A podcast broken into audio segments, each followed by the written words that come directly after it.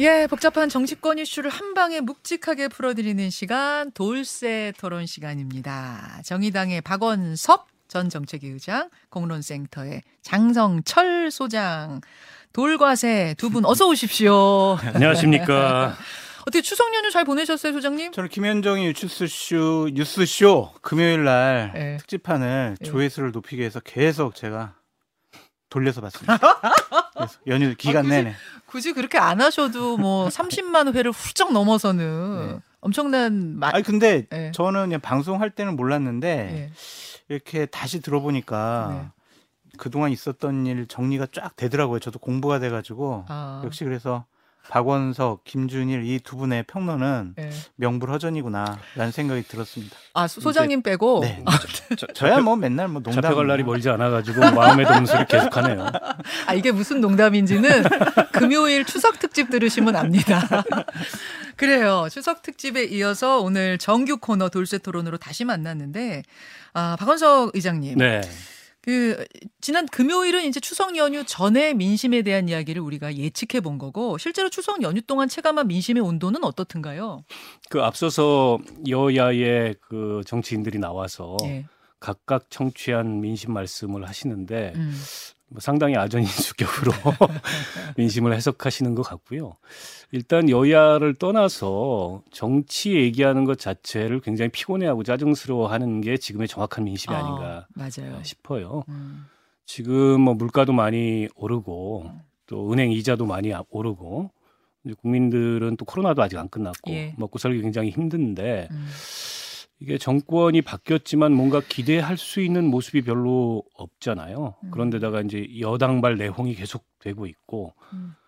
또 이재명 당대표가 됐지만 바로 사법 리스크 등등으로 인해서 어, 국회에서 뭐 고소고발이 난무하고 특검법 발의되고 이러니까 그냥 뭐 윤석열, 이재명 이런 이름 얘기하는 것 자체를 좀 짜증내 하는 게 음. 지금 대체적인 민심이 아닌가 싶고요. 어, 뭐 그럼에도 불구하고 어쨌든 우리가 정치를 없앨 수도 없는 거고 예. 또 정치가 뭔가 이게 희망을 만들지 못하면 국민들 삶이 그만큼 어려운 거여서 음. 국민들도 한편으로는 민심도 한편으로는 어, 뭔가 좀 잘 됐으면 하는 그럼요. 그런 바램을 갖고 어, 있지만 당연하죠. 지금 이게 이제 그런 바램대로 잘 풀리지 않는 것에 음. 굉장히 좀 피곤해하고 짜증이 많이 나 있는 상태가 아닌가 싶어요. 짜증 나는 추석 밥상 요런 요런 민심. 그러니까 밥상에서 그런 얘기 안 하죠. 아예 네. 아예 아니 저는 요게 되게 적합한 것 같은 게 진짜 추석 직전에 소장님 네. 양당이 이슈들을 엄청나게 쏟아냈는데 그렇죠. 반찬은 많은데 먹을 게 없다 이런 느낌 있잖아요. 네. 국민들이 막 짜증나고 맨날 꺼내봤자 싸움만 날 게 뻔하니까 아예 그 반찬에 손을 안 대시는 그러니까 이야기를 꺼내지 않는 분위기였어요. 어떠셨어요? 건강에 안 좋은 반찬들이라서 손이 안 가는 거. 그래서 저는 이번 추석 민심이요. 네. 박원석 의장님 말씀하신 것에 100% 동의를 하고 음. 한마디로 말씀드리면 정치권에 대한 분노와 경멸이 아니었느냐라는 생각이 듭니다. 어. 당신들 도대체 뭐 하는 거야? 네, 네. 민생이 이렇게 어렵고 특히 포항 같은 경우에요. 네. 포항제철 저거 음. 다시 재가동하는데 한 2년 걸린다는 얘기 나오지 않습니까? 어. 그러고 있는데 지금 정치권은 자기들끼리 싸우고 고소고발하고 특검하겠다 그러고 그러니까 이게는 경멸 그러니까 이게 실망을 넘어서 가지고요 음. 분노와 경멸 수준이 아니었느냐 아. 그래서 그냥 아 언급하기도 싫어 그거는 이제 짜증이고 네 그걸 넘어서서 분노까지 갔다. 분노와 경멸이라고 보여집니다 그런 민심을 느끼고 오셨어요. 어쨌든 추석 연휴는 끝이 났고 이제 다시 정치판은 뜨거운 계절이 왔습니다. 정기국회. 아, 정기국회에서 한판 승부를 벌이기 위한 어떤 몸풀기에 들어갔는데요. 먼저 국민의힘.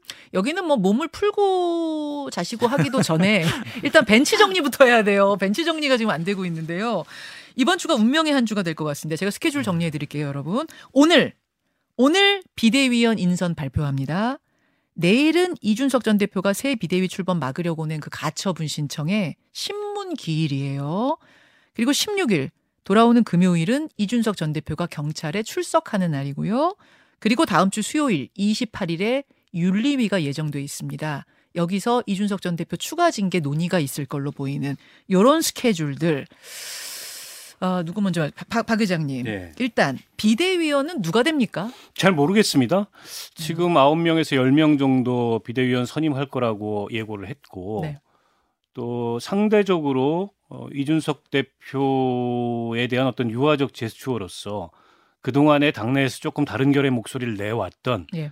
그런 의원들한테 제안을 했는데 다 고사했다. 최재형, 유이동, 뭐 또 누구시더라? 전 윤희숙. 윤희숙 뭐전 이런 의원. 분들한테. 예, 예. 그래서 어떤 분들로 어떻게 구성하는지 아직까지 뭐 정확히 알려진 게 없고 오늘 오전에 발표를 한다니까 네. 좀 지켜보면 될 것 같은데 문제는 이 비대위조차도 한시적인 비대위가 될 수도 있잖아요. 그렇죠. 지금 14일 가처분 날 법원의 따라. 가처분 결과에 음. 따라서 물론 뭐 14일 날 가처분 심사가 일정대로 열릴지 일각에서는 국민의힘에서 연기 신청을 했다. 변론 시간을 부족을 이유로 어, 조금 미뤄질지 모르겠습니다만 음, 어쨌든 그 리스크는 계속 남아 있는 거죠. 그렇죠.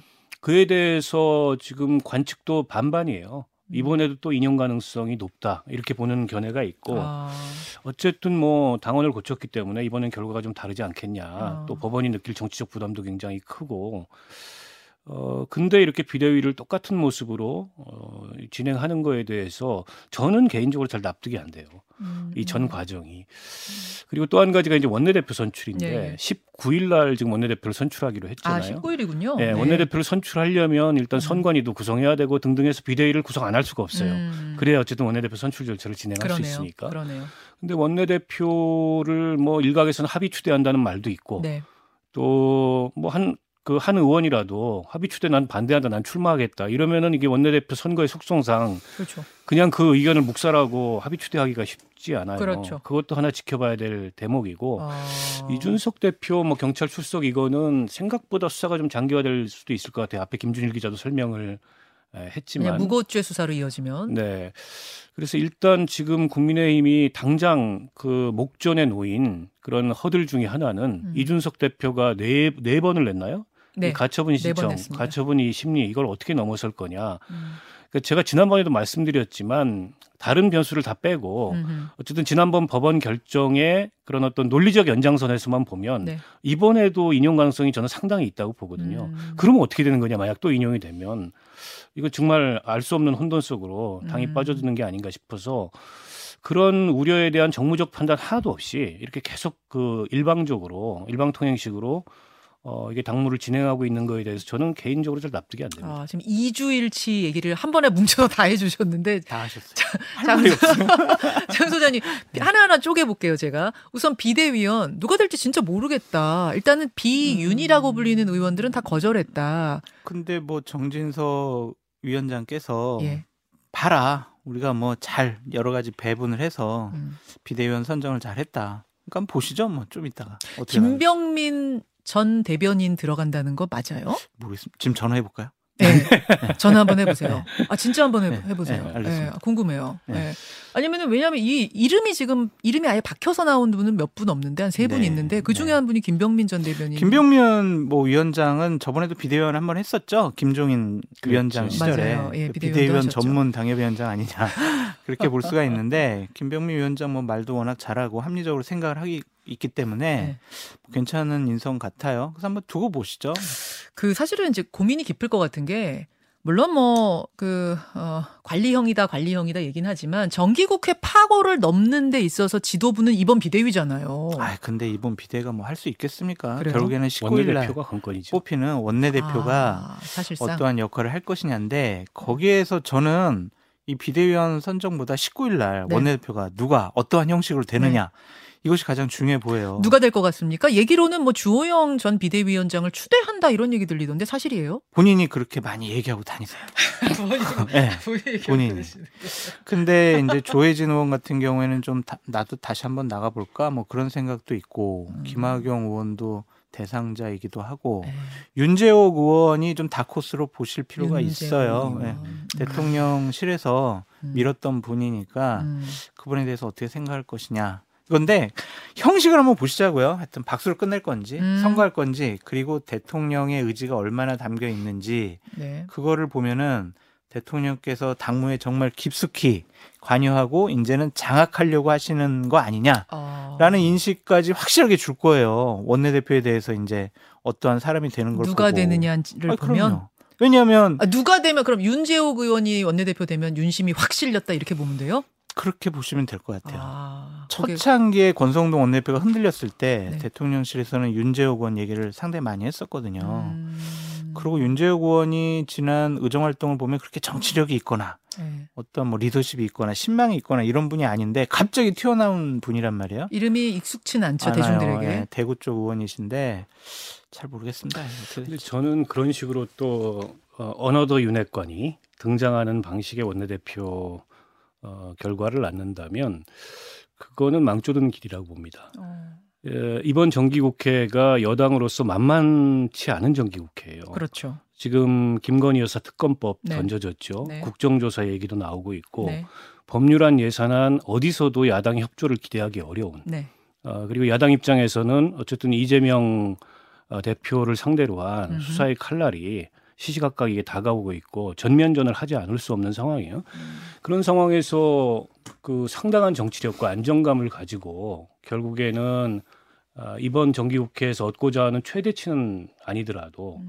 소기 성과를 내야 되는데 이게 그 앞서 이제 장성철 소장이 얘기한 대로 정치력도 별로 검증이 안 됐고 음. 협상력도 별로 검증이 안 된 윤핵관이라는 이유로 원내대표가 등장한다. 어. 물론 이제 의원들이 선출하는 거기 때문에 변수가 굉장히 많아요. 에이. 예, 예. 원내대표 선거는 예측하기가 어려운데 음. 그럼에도 불구하고 지금 팽배해 있는 그런 당내 이 공기와 맞물려서 음. 그런 선택을 한다면 저는 그건 망조드는 길이라고 보고 어. 사실 저는 어떤 리더십을 만들어내는 데 있어서 추대라는 방식은 별로 적절치 않다고 생각해요. 음. 어쨌든 리더십 경쟁이 일어나고 음. 어, 그 경쟁이 경쟁력을 만드는 건데 음. 지금 같은 상황에서라면은 국민의힘 입장에서 제가 아주 그냥 객관적으로 네. 조언을 드리자면 추대도 나쁜 선택이 아니다. 다만 그렇죠. 그거는 윤심의 개입이 아닌 아. 의원들의 총의로서 아하. 지금의 이 위기 상황을 돌파하기 위해서 어떤 안정감 있는 리더십을 만들어내는 게 당을 네. 위해서 좋은가 이런 거에 대한 수기와 토론 끝에 추대를 해낸다면 조금은 그 국민의힘 입장에서는 좀 다행인 일일 수 있겠다. 근데 음. 또 이게 피, 친윤 비윤 나눠 가지고 치고 박다가 음. 아, 당의 총의가 모이지 않는 원내대표 선출하고 그 원내대표가 정치력을 발휘하지 못하게 되면 네. 정말 리더십 전체가 좌초되는 알겠습니다. 그런 위기를 맞을 수도 있다고. 저도 잠깐 말씀드리면 네, 이번에는 해봤던 분이 하는 게 나을 것 같아요. 음. 지금 급박한 상황이고 이미 정기국회가 시작이 됐잖아요. 그러면 주호영 원내대표, 주호영 전 원내대표, 전 원내대표나 아니면 김기현 전 원내대표나 아. 이렇게 좀 해봤던 분이 능숙하게 아니 김기현 원내대표는 자꾸 당권을 나오려고 하는데 아니 원내대표 딱 하고 그다음에 전당대 딱 나가면 되잖아요.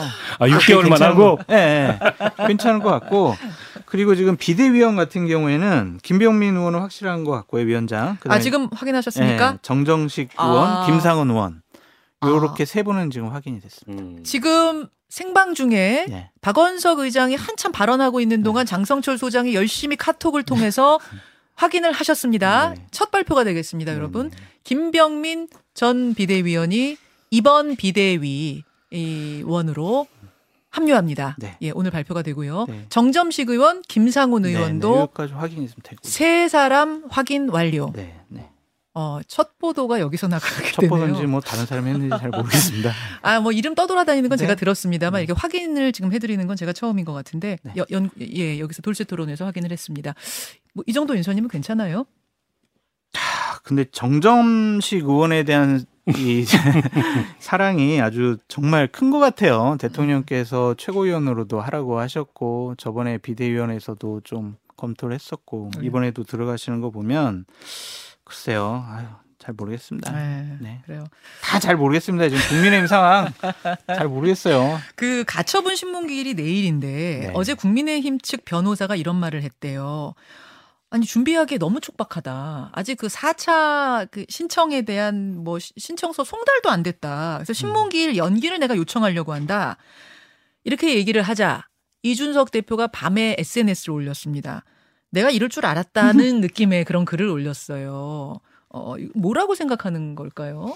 전형적인 뭐 시간 끌기를 하겠다라는 것으로 보여집니다. 음. 그러니까 지금 국민의힘 쪽에서 어. 왜냐하면 오늘 비대위원 발표를 해요. 음. 그러니까 내일 심리하고 뭐 내일 밤이나 아니면 이번 주 안에 다시 어 이거 비대위원회 출범은 맞지 않는 것 같아요.라고 해서 인용이 돼 버리면 국민의힘은 정말 음, 어려워지죠. 난장판이잖아요. 그렇죠. 결국에는 빨리 원내대표 뽑아가지고 그 원내대표가 당대표 직무대행하는 수밖에 없는데 집권 여당이 이래서야 되는 것이냐. 그리고 제대로 1차 전에서 졌는데 2차 전까지 패배를 하면 당신들은 도대체 뭐 하는 사람들이냐. 음, 음. 이런 비판도 비판 받는 것도 상당히 이제 창피한 노릇인 것 같아요. 그래서 윤리위에서 이준석 대표 제명한 후에 그 뭐라고 표현했더라. 이준석 대표 표현이에요. 이건 추석 전 일주일 전에 저희 저녁 프로그램 한판 승부에 나와서 뭐라고 얘기했냐면 아마 신문기일 연기 요청할 거다. 네. 그래서 이준석 제명시킨 다음에 네. 법원에 가가지고 아니 인용하셔봤자 이준석 대표 이미 제명됐어요. 뭐 이렇게 얘기하면서 가지 않겠느냐라고 음. 이 대표가 스스로 얘기한 게 있어요. 일단 윤리위원회에서 제가 좀 얘기를 들어보니까 네. 일단 28일 날 있는 그날 바로 이준석 대표를 징계하기는 어렵다. 아. 그리고 윤리위원회를 좀 앞당겨서 빨리 징계하는 것도 좀 어렵다. 일단은 음. 28일 날 윤리위원회를 열어서 징계 개시? 절차를 실시 개시하는 것으로 자기들은 판단하고 있다. 음, 아니 신문기일 연기 신청을 만약 했다면 법원이 그걸 받아줄지 안 받아줄지는 뭐 지켜봐야 됩니다. 네. 어, 본인이 원한다 그래서 연기를 다 해주는 건 음, 아니고 음. 어쨌든 지금 가처분 건이 네 건이나 돼요. 네. 이걸 이제 병합해서 심사하는 건데 이번에 4차 낸 가처분 그 송달이 늦었다는 이유로 그것만 띄어서 변론길 연기 신청을 한다는 거를 뭐 저는 법원이 안 받아줄 수도 있다고 봐요. 그래서 그건 지켜봐야 될것 예. 같고요. 그리고 뭐 이준석 제명한 이후에 아, 이게 가처분의 사유가 없어졌다. 음. 그러니 각하시켜 달라. 이런 식의 이제 대응을 실제로 한다면 저는 그렇게 안 할 것 같은데 음. 그거는 진짜 꼼수죠. 좀스럽기 그지없는. 알겠습니다. 그건 지켜보기로 하고요. 재미있는 여론조사 결과 하나 보고 가시죠. 어, 차기 대선 후보 지지도 조사가 추석에 있었어요. 연휴되면 왜 이런 것들 언론사들이 많이 실시하잖아요. 8일, 9일 양일간 SBS가 넥스트 리서치에 의뢰한 그 여론조사에 요 항목이 있었습니다. 차, 차기 대선 주자 지지도 조사. 먼저 범여권에서는 19.5%로 홍준표 1위, 오세훈 12.9, 유승민 10.1, 한동훈 9, 안철수 8, 이준석 3. 그리고 지지 후보 없음이 34. 이렇게. 근데 요거를 이제 그 여권 지지층으로만 국민의힘 지지층으로만 좁혀서 보면은 오세훈 26.4, 한동훈 21.7, 홍준표 18.5, 안철수 11.1, 유승민 4.1, 이준석 1.1 이렇게 됩니다. 예. 어, 야권으로 가볼까요? 야권은 이재명 대표가 33.6%로 선두를 달리고 그 밑으로 이낙연 15, 김동연 5, 박용진 3.3, 심상정 2.7, 김경수 0.7순, 지지 후보 없다는 31.9%였고요. 민주당 지지층으로만 좁혀보면 이재명 69.7, 이낙연 10.7, 김동연 2.9, 심상정 1.8, 김경수, 박용진 두 분 다 0.7. 뭐 많이 남았어요 대선까지는. 근데 벌써 조사를 했네요. 네, 말입니다. 네. 아니, 지금 현 정부가 임기가 4개월밖에 안 됐는데 벌써 차기 대선 여론조사가 나온다는 것 그러니까, 자체가 좀 지나친 것 같은데요. 음. 저거를. 어, 저거를 보니까 저는 소장님. 98년도 좀 생각이 나요. 좀 너무 뭘 뭔가요? 그러니까 97년도에 김대중 전 대통령으로 정권 예. 교체가 되고 예. 당시에 한나라당의 야당은 이회창 총재에게 이제 모든 것이 올인되어 있는 상황. 어허. 다른 대권 후보가 전무했어요. 그냥 이회창 총재 혼자 그렇죠. 하셨죠. 그렇죠. 끌어왔죠. 4년 동안. 근데 당시 이제 여당 같은 경우에는 저런 식으로 후보가 좀 많았었어요. 음, 여러 가지 음. 경쟁을 통해서 음. 나왔는데 지금 현재 구도가 그때랑 좀 비슷하지 않느냐라는 아. 생각이 들고 저 여론조사에서 좀 유익게 본 것은 저는 예. 오세훈 전 시장이 한동훈 지금 법무부 장관을 좀 앞서서 어. 지금 1등으로 나온 것이 그러니까 국민의힘 지지층에서 아니 국민의힘 지지층에서도 앞섰고 네. 전 국민 대상에서도 앞섰어요. 네, 근데 원래 국민의힘 지지층에서는 한동훈 전 법무부 장관이 네. 항상 앞섰었거든요. 그랬었어요. 근데 지금 오세훈 시장이 치고 나온 것은 한동훈 법무부 장관이 결국에는 국회에서 보여준 모습이 아. 조금 좀 지도자감이가 라는 의심을 들게 하는 행동을 하지 않았느냐. 아, 최근에 보여져요. 그 질의 네. 과정에서 네. 보여준 것이. 지금 오세훈 시장은 가만히 음. 있잖아요. 저 가만히 서울시장에 있죠. 올인하겠습니다. 음. 이거 정치적인 현안에 대해서 네. 아무 얘기도 안 하고. 네. 네. 그러니까 지금 다른 분들이 실점을 하니까 오세훈 시장이 그냥 기본 점수 따놓은 거 가지고 지금 1등으로 올라간 것이 아니냐라고 어. 보여집니다. 재미있는 분석이네요. 뭐 한동훈 장관 같은 경우에 과유불급이죠. 음. 특히 이제 중간층들이 보기에는 국무위원으로서 과연 저런 게 맞는 태도냐 이런 이제 비판적인 여론이 형성이 된 거고 민주당 의원들이 특히 이제 뭐 철험의 의원들이라든지 네. 한동훈 청문회 과정에서 실수를 많이 했잖아요. 음. 근데 이번에 이제 그 국회 업무 보고에서 부딪힌 거는 굉장히 한동훈 장관이 공격적이었어요. 네. 근데 그거는 어쨌든 국민의 대표 기관인 국회에 나가서 답변을 하는 국무위원들 자세로서는 부적절한 자세였죠. 근데 그런 점이 저런 여론조사에 비판적으로 반영된 게 아닌가 싶고 음.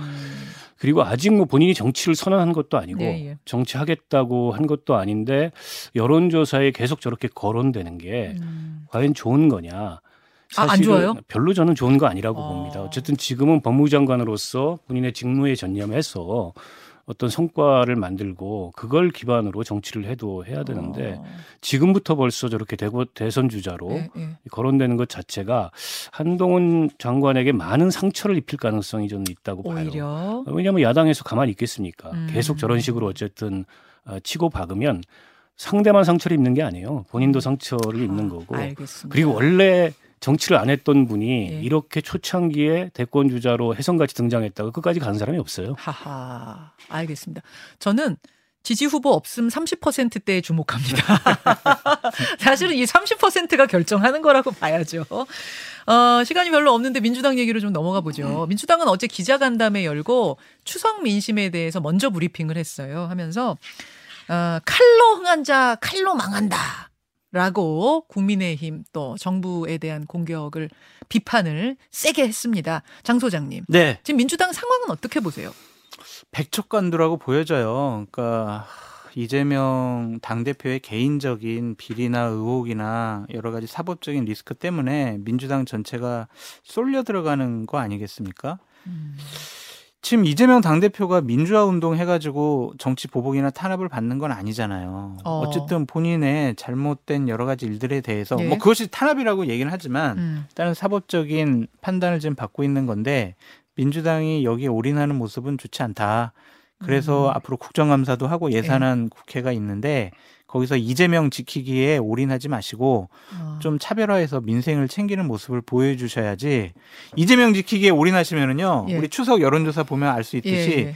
이재명 당 대표에 대한 저런 조사나 수사나 음. 기소나 이런 것들이 과반수 이상 뭐 괜찮아 뭐 맞는 것 같아 이런 식의 음. 판단이잖아요. 네. 그 민심을 잘 받아들이셔야 돼요. 아. 이거 우리 탄압이다, 보복이다라고만 얘기해서는 결코 민심을 얻을 수 없다. 민주당 입장에서는 조금 전에 여론조사 봤지만 네. 이재명 대표가 압도적인 지금 후보 1위잖아요. 네. 2위하고 차이가 굉장히 많이 나는 1위다 보니까 또 이렇게 올인할 수밖에 없는 상황이 되는 건 아니에요. 그러니까 98년도에 말씀드렸듯이 한 명에게 올인하고 그 사람이 무너지면은 민주당 전체가 무너질 수밖에 아. 없어요. 그래서 이재명 당 대표에게만 모든 네. 것을 거는 행위는 아. 결코 도움이 되지 않을 것 같아요. 소장 아, 의장님? 그 맞는 얘기인데 대안이 없어요. 좀 음. 전에 얘기하셨듯이 그리고 원치 않아도 좀 끌려 들어가는 그런 음. 상황이거든요. 그 이재명 대표의 사법 리스크가 이제 정치 탄압이다 이렇게 당이 나서서 전면적으로 대응할 만한 사안이 있고 음. 그렇지 않은 사안이 있어요. 이번에 선거법 같은 경우에는 조금 무리한 수사예요. 저는 그건 그렇게 대응을 할 수 있다고 보는데 그 이외에 네. 대장동부터 시작해서 앞으로도 네. 줄줄이 청구서들이 남아 있는데 네. 똑같이 대응할 거냐? 그러기 음. 어렵거든요. 그 국민적인 공감대가 따르지 않을 거고 지지층 내에서도 다른 목소리가 나올 텐데 문제는 그러면 이제 좀 이게 분산된 어떤 리더십이나 또 분산된 어떤 당의 정치력 이런 것들을 만들어야 되는데 지금 현직 당 대표고 음. 압도적인 대선 주자다 그렇죠. 보니까 당이 원튼 원치 않든 끌려 들어가는 게 음. 민주당으로서는 답답한 상황이고 어떻게 이제 좀 대선 주자도 그렇고 당의 리더십을 조금 다양하게 그리고 당의 음. 목소리를 다양하게 만들 거냐 이게 민주당이 안고 있는 숙제가 아닐까 싶습니다. 여기 까지 추석 민심 그리고 추석 이후의 전국 상황들 전망해 봤습니다. 돌쇠 토론 두 분 고맙습니다. 고맙습니다. 감사합니다. 김현정의 뉴스쇼는 시청자 여러분의 참여를 기다립니다. 구독과 좋아요, 댓글 잊지 않으셨죠? 알림 설정을 해두시면 평일 아침 7시 20분 실시간 라이브도 참여하실 수 있습니다.